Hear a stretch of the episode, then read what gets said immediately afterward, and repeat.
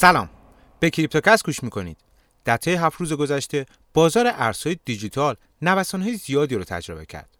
بیت کوین در روز چهارشنبه با بیش از 8 درصد رشد از محدوده 38600 دلار تا حدود 42500 دلار افزایش داشت.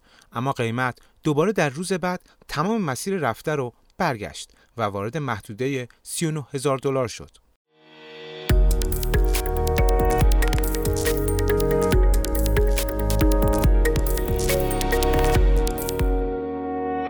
در مجموع بیت کوین و کلیت بازار ارزهای دیجیتال نسبت به هفت روز گذشته تغییر قیمت چندانی را ثبت نکردند.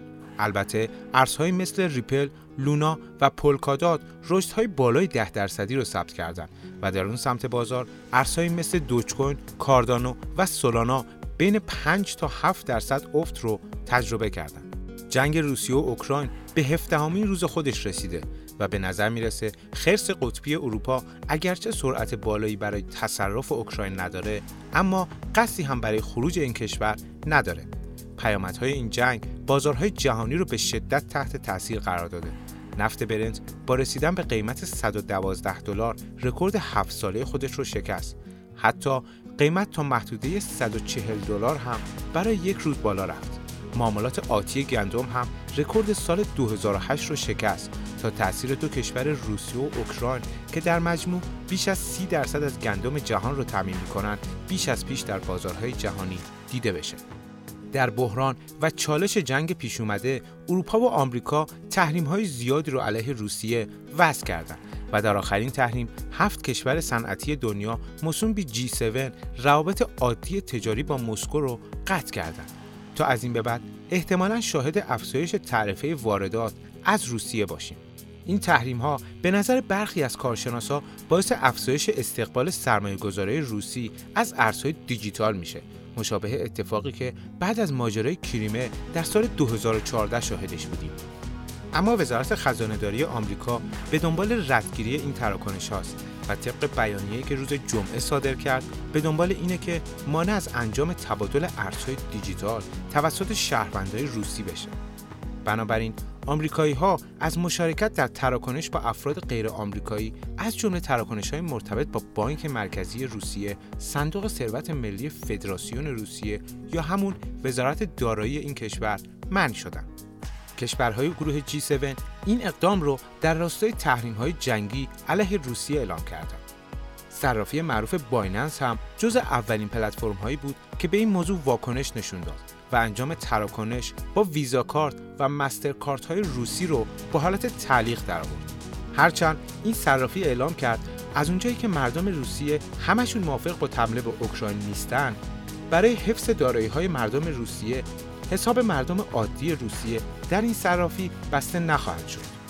چین آنالیز هم به تازگی اعلام کرده که ابزار کمکی جدیدی رو به صورت رایگان در اختیار پلتفرم ها و شرکت های مرتبط با ارزهای دیجیتال قرار میده تا راحتتر بتونن حساب کاربرای کشورهای تحت تحریم رو رصد کنن.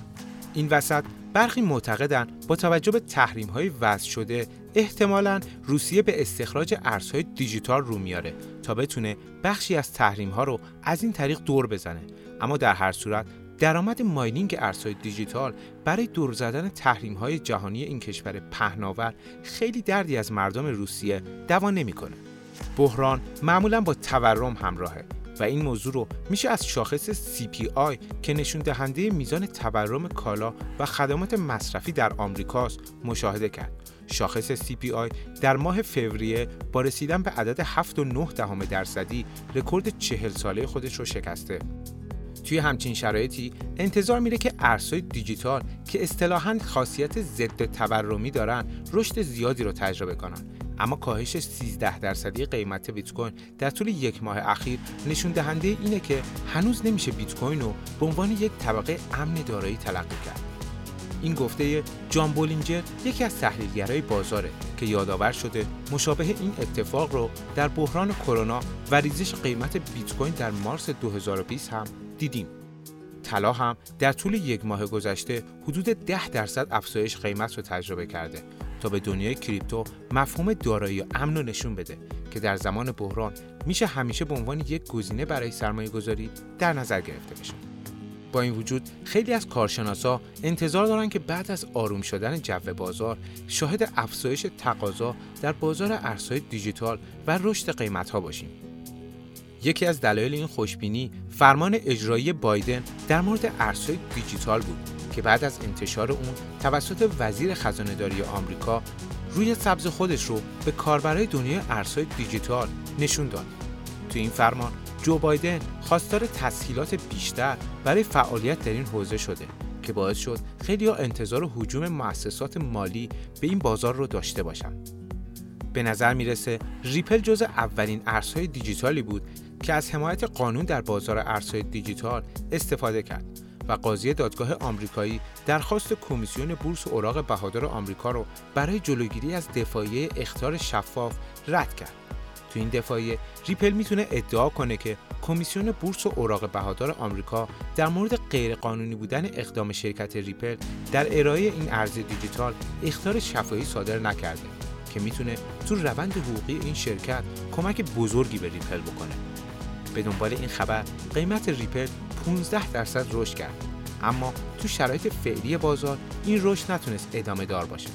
پلتفرم های پرداختی هم در حال توسعه فعالیت خودشون در بازار ارزهای دیجیتال شرکت رابین هود اعلام کرده که قرار سرویس جدیدی رو برای برخی از کاربرای خودش ارائه کنه تا بتونن از ارزهای دیجیتال در تراکنش هاشون استفاده کنن.